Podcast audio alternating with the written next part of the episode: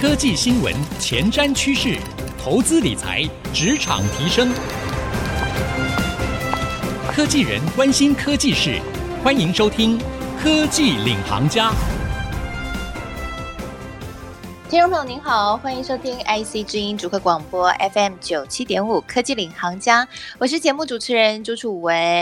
那今天我们节目要跟大家聊什么呢？哦，我们要跟大家聊的这一件事情啊，我想很多在科技业上班族朋友应该很有感，也非常需要。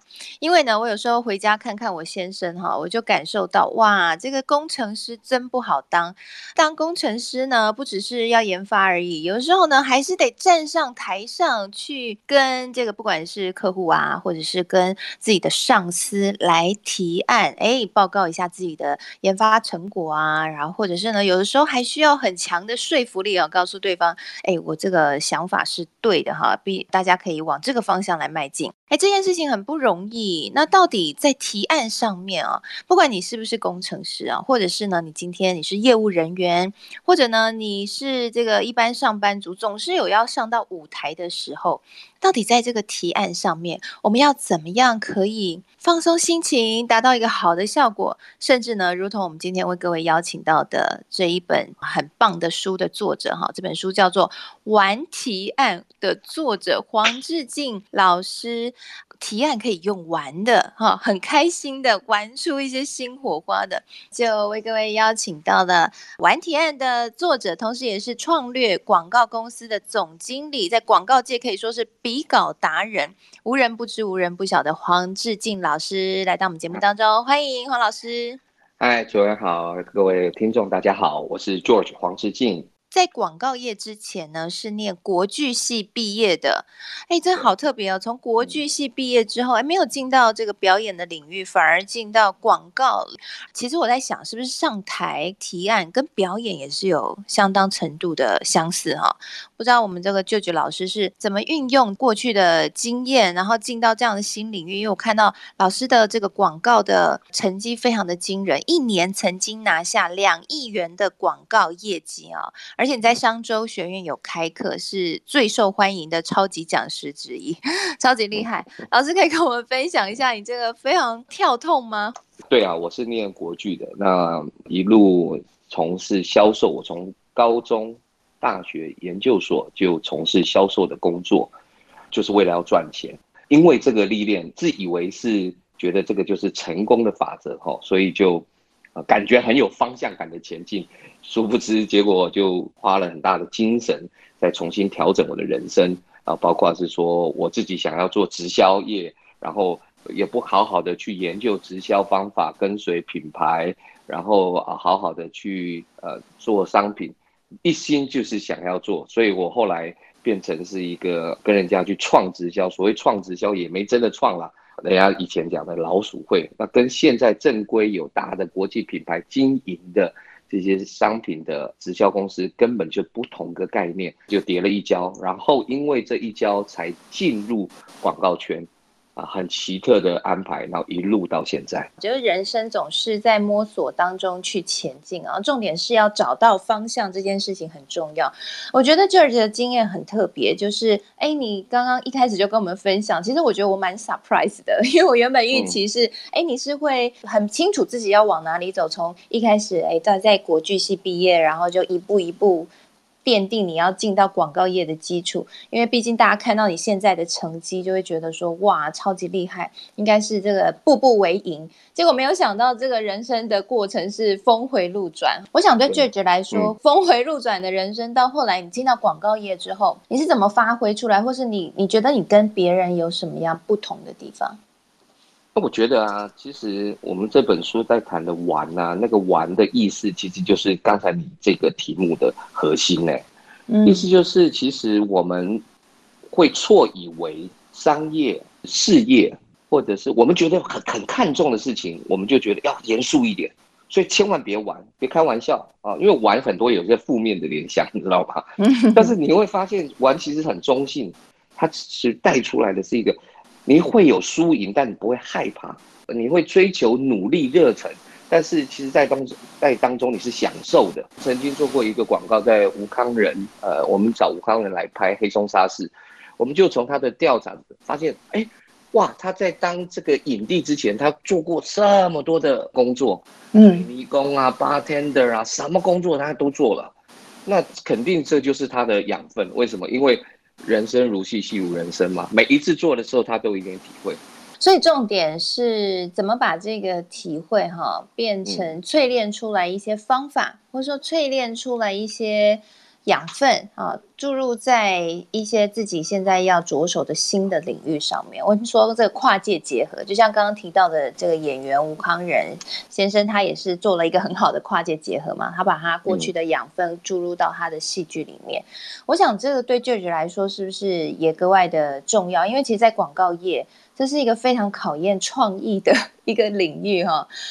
那我觉得你的书名也很有意思，你特别强调说“我认真，我是来玩的”哈，这一句话我觉得蛮特别，就是说，哎，玩的很轻松，但是其实你也很认真。那回到我们今天要聊的一个主题，就是《玩提案》这一本书，我们想要跟大家一起好好聊一聊，因为对于我们很多工程师的听众朋友来说，其实生活真的是很 serious 的，这个压力是很大的。嗯、怎么样可以让我上台提案？哎，我是很认真准备的啊，我是真的很认真，我也想要拿下。这个案子，可是我又可以把那个玩的成分放在里面，然后让我自己心情是轻松的，嗯、整个的气氛是没有那么 serious 的，然后也可以达到好的效果。我把它拆成几个层次来回答，然后我们就稍微可以试着去理解哈，因为业态不一样。那我发现一件事情，大家可能第一个错误的认知就是说，我们的提案啊，一定要聚精会神的在取得合约。这个是肯定的啦，要不然你会怎么提，对吧？对。可是在这个之前有太多步骤了，有太多次可能让你成功或失败的关键，我们都不提，我们就是只想要拿到合约。这个呢，在行销上面或者是关系上面，嗯，那这个这样的一个建立就是比较容易建立信任感。而第二，我们因为太专注在卖我们想要卖的东西。所以，我们其实形成了一种保护别人的意见，我们都会呈现一种防御的姿态，我们比较不愿意开放出来。而这两个障碍就是玩要突破的，完成交易是你单方面的事情，你肯定玩不起来，因为你就是一种攻防而已嘛。大家都有一个合作一起赢得的胜利，那个是什么？要把它想清楚。嗯。哦，所以这个中当中就是说，你的客户也是玩家，所以我在书里面讲说，找到你的玩伴，要玩就会有玩伴，那你千万不要以为自己的人就一定是你的玩伴，有时候自己人是扯后腿的人，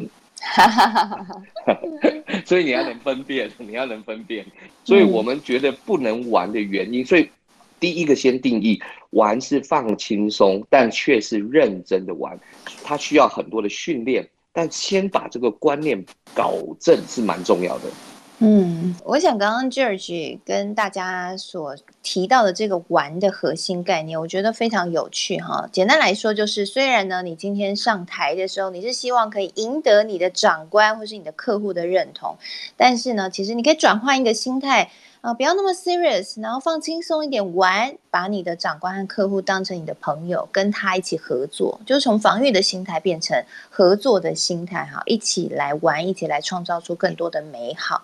那我想这是一个蛮高的一个境界啦，就是说要自己能够去揣摩，然后有那样的勇气，同时要也要能够做得到。那你在书里面有提到一个，我觉得应该是要达到这样的一个境界很重要的一块，就是要打破第四面墙。墙，那我看了一下这第四面墙，我觉得很有意思哦。就是说站在台上，可是我们首要之务是要能够跟台下的不管观众或听众来说，要先可以拆毁中间隔断那一段墙啊，就是台上台下可以融为一体。你觉得这个是一个很重要沟通上的关键？这部分可不可以跟我们分享一下？这个第四面墙的含义，我刚刚理解的正确吗？那要怎么样打破呢？呃，第四面墙其实源自于戏剧理论啦，就是说它有三面墙嘛，然后你上台以后，其实有一个你和观众之间有一个看不到的墙，隐形的墙。那个墙原本是要保护创作者和演出者，在他的臆想世界里面，呃，不受打扰。观众也可以因为透过第三者的视角去看一个曾经在时空历史上发生的片段。那也就是他投身，就是我们看电影嘛，我们看舞台剧，我们投身进去的时候，我们一坐下来，灯一暗，戏开始上演，其实我们就进入了一种戏剧理论里面的叫做移情的作用，我们会投射，将那个舞台里面的人物全部合理化。YouTube 以后每一个人可以做的事情是什么？他打破限制了，我不管，我要说什么说什么。其实这就是一个玩的开始。那这个开始并不是发明，它是恢复。以前被限制了，现在就是所有人都可以玩出自己的一片天，所有人都可以在自己认为的领域里面来表达。这就打破了原本只能说舞台上的人才有发言权，在会议桌以下的人只能单一接受。这样的概念跟文化冲击早就被打破了。当你拿拿起麦克风的那一个刹那，以前我们的观念就是，哦，我要上身哦，我是提案者，我可是专业的哦，我不能讲错哦，我的 PowerPoint 要准备按得很好，一切都是在一个完美演出的概念里面。现在我们的提案现场那道墙已经不见了，随时随地都有人 challenge 你，而且呢是 challenge 你。于无形，所以我举一个例子，尤其工程师啊，工程师，我去很多工程师的会议里面，他们是人手三机啊，同时你在上面讲，他下面收，他不一定会打破你，但实际上不一定会跟着你，所以呢，要随时打破这个第四面墙的隔阂，进入跟他讨论，engage 他，然后 challenge 他，或者是使他可以 get 引爆。这就是要突破第四面墙的原因，所以创造一个互动蛮重要的。哎，刚刚讲的要玩，要打破第四面墙，哎，听起来我们都觉得很对。但如果我今天就是一个不善于说话的人，好，那该怎么办呢？休息一下，广告回来，我们继续请 George 好好跟我们聊一聊。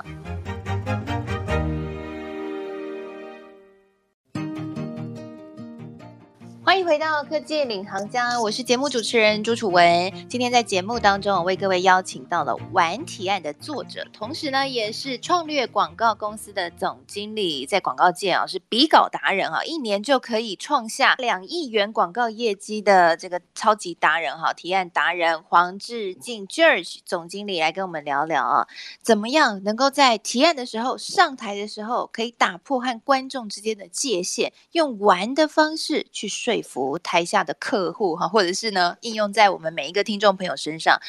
在上半集节目，我们就埋了一个伏笔，就是呢，那如果说我今天就是一个不善于说话的人，有点会紧张的人，要怎么办呢？一定要很会说话，我才能够提案提得很好吗？拙口笨舌，然后对自己没什么自信的人，嗯、你觉得他要怎么办呢？是有可能的吗？嗯、我我我如果不善于说话，我还是有可能提案提的好吗？现实的、实际的来解决这个难题。Let's say 就是拙口笨舌，然后你有几个可能？你找一个很会提案的人代替你，如果可以，哦、实际一点的话，这样子，OK，好，就是说你的学习成本跟你付出成本哪一个成本，嗯、你可以比较一下嘛。第二。你说我为了情感和责任，就是我实际我的能力是没有办法请别人，那我的实际就是我每周都要上台，那这时候我们就才开始研究要不要好好学习玩提案。为什么我要这样说的原因是，其实我们常常遇到这样的问题，就是你刚才问的问题。那我觉得我一定要先拆解问题，因为很多人连问问题的本质。都不是他真的想要问的问题。认同，嗯。如果我们真的觉得是左口笨舌，那答案不更明显吗？那答案不就一定要好好提学习提案？左口笨舌可能代表了几个具体实践：第一，语速不快、不合宜；语义不清、复杂，不能让人明白；第三，容易紧张、无法互动，别人说的。我没办法及时回应，我说的别人听不太懂，或别人说的我不能认同，但是我只能不能认同，我没办法进一步的说明解释，或者是我没有办法应付其他不同江左的意见，好，这些等等都把它浓缩成几个攻略。第一，如果是语速语义啊，语速那就增加语速嘛，因为你你只要找出最佳语速，所以去看看。你自己能够说的最佳语速是什么？好比说，我们觉得是呃一分钟你要讲几百个呃这呃一百个字好了，如果你做不到平均一百一百二，好没关系，那你就少说一点，把所有的精华浓缩，所以你说的话很少，但是浓度很高，这也是一种方法。那这种有个好处就是可以引导人们想要理解、追问，这个叫 desire to know。好了，那现在就问题是你的这些内容如何排列组合？意思就是它的过程用影片吗？它用 PPT 吗？它是用道具吗？它是用一个故事吗？还是用一个简单的对问？反正我很多工程师朋友，他们就跟我说，就是我们是讲数字的，我们是讲研究报告的。你那些什么情感铺陈跟我们 irrelevant 无关，我说很好啊，那你就上台告诉他结论啊。如果你每一次的提案都可以浓缩成三分钟的结论，我告诉你，你的老总一定一定把你升官的。他说怎么可能？我怎么可？我说我说怎么可能是不会升官，还是怎么可能没办法做到三分钟？嗯，如果这么实事求是。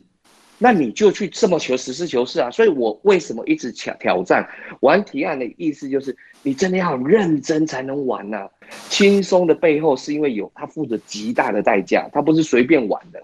如果你知道这个玩的背后要付出的代价，比如说三分钟真的可以把这个人事实地物讲清楚，不做这个会怎样，做这个会怎么样？就算再拙口笨舌，就算语速语气再差，训练的人。他好好的报告，控制三分钟，我相信他的老板的耐心和信任应该也会值那三分钟吧。我非常认同刚刚 George 老师说的这个方法哈，我想有几个重点。第一就是，如果说你拙口笨舌的话，你的讯息浓度就要强，你的内容就要丰富。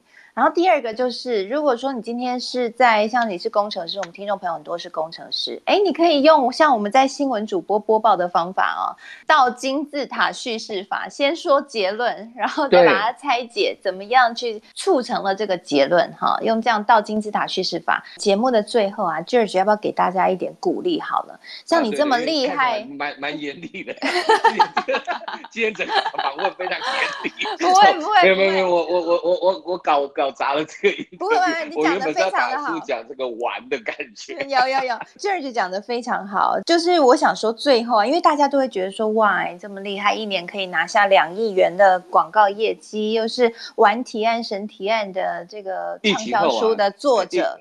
没有没有，疫情用两亿就会变两亿日元的感觉了。好，谦虚谦虚了。George，你有没有失败的经验？好，我先先举一个例子啊，就是我认为我现在就是。在经历这个事情，我原本今天的打算是要讲很多实际的案例，然后把书好好的卖出去哈。但是我刚才忍不住真的玩提案，因为我觉得楚文的题目真的是好多人的内心挣扎，可是我也没有控制好，所以我一讲讲讲讲讲那么多严厉的，所以我觉得楚文非常专业，把他拉回来。那这就其实对我来讲就是一个失败转成功的例子。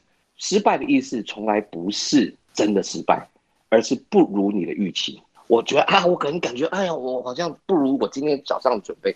可是我忽然就放开了，我所以就跟诚实的把我的心里话跟主人说，哎，我是不是把这个 interview 搞砸了？因为原本应该怎么样啊？你就说，哈哈，不会，我们就玩开了，这个事情就变成转向成功了。我要讲的意思是，我在我过去二十年的广告历程里面。很多时候，我以为的成功，却是让我拿到案子以后，却是灾难的开始。可是很多失败，我以为我的失败，却造成客户对我极大的印象，在一年半、两年后回头找我。失败与成功啊，如果只是靠一个提案的定义，那它只能取决于是否拿到合约。但我再说一次，这样的定义成功失败的定义，实在是太。太简单了，我不是这样看的。我希望大家也学习，不要这样看。那至于为什么这样，书中有写了，还是要回到大书，书中有写啊。所以我觉得很多时候我们失败的原因，都是因为我们没有达到我们的预期。好比说，我上上个月啊，还疫情前，我去比了一个稿，我认为是史上上最大的失败。比完了以后，客户说：“哎，是不是我们的的人跟你 brief 错误？”我说：“为什么？”他说：“因为我觉得你们今天的提案和我想的不一样。”这是高层的总经理最后说的了，我就知道我完蛋。嗯、我我我他说：“你要不要我们再来开会？我们重新再来给你们一次机会？”我当下就拒绝，我说：“没有，肯定是你们的人跟我说，不管是他说错还是我们理解错，今天是一个无效提案。”我很快的就做了这个结论。很多人大概在那个时候都想凹了，我也想凹，但是在那个地方我觉得不适合凹。最好的就是承认，不管是谁造成的，今天我们都面临总经理对我们提案是不予肯定的，因为他觉得题目不是这个，那题目不是这个，答案再好都没有用。那我认为今天不是要分享一个失败成功，而是如何面对失败的那个态度，因为人。被尊重其实不是靠他平常做了什么，而是面对危机冲突他的反应，那个是玩心。真的，如果真的认真玩的人，会被看出来，会被感到尊重的。今天非常谢谢 George 总经理啊、哦，来到我们节目当中，跟我们分享玩提案的精髓啊、我想哈、浓缩一句话，就是我认真，我是来玩的。我想这句话真的可以贯穿整个这一本书的一个精髓哈，也贯穿着 George 的一整个人生的这个起承转合哈。祝福各位都可以在职场上面啊，玩提案玩出一番新的样貌。那今天非常谢谢 George。来到我们节目当中的分享，那我们现在节目呢，不只会在 IC 之音逐客广播 FM 九七点五播出，同时也会上到 Apple Podcast 和 Spotify，邀请您可以搜寻科技领航家，然后订阅，然后给我们评分哦。如果你有留言的话，主文也都会看。同时呢，在今天节目播出完之后呢，我也会将 George 精彩的分享以及我的心得感想写成一篇采访笔记，放在我的脸书粉丝团，搜寻财经主播主持人朱楚文就可以看得到了。谢谢今天 George 来到我们节目当希望今天内容可以对所有听众朋友有所帮助了。我是楚文，我们下次再会，谢谢，谢谢拜拜，谢谢楚文，拜拜，拜拜，拜拜。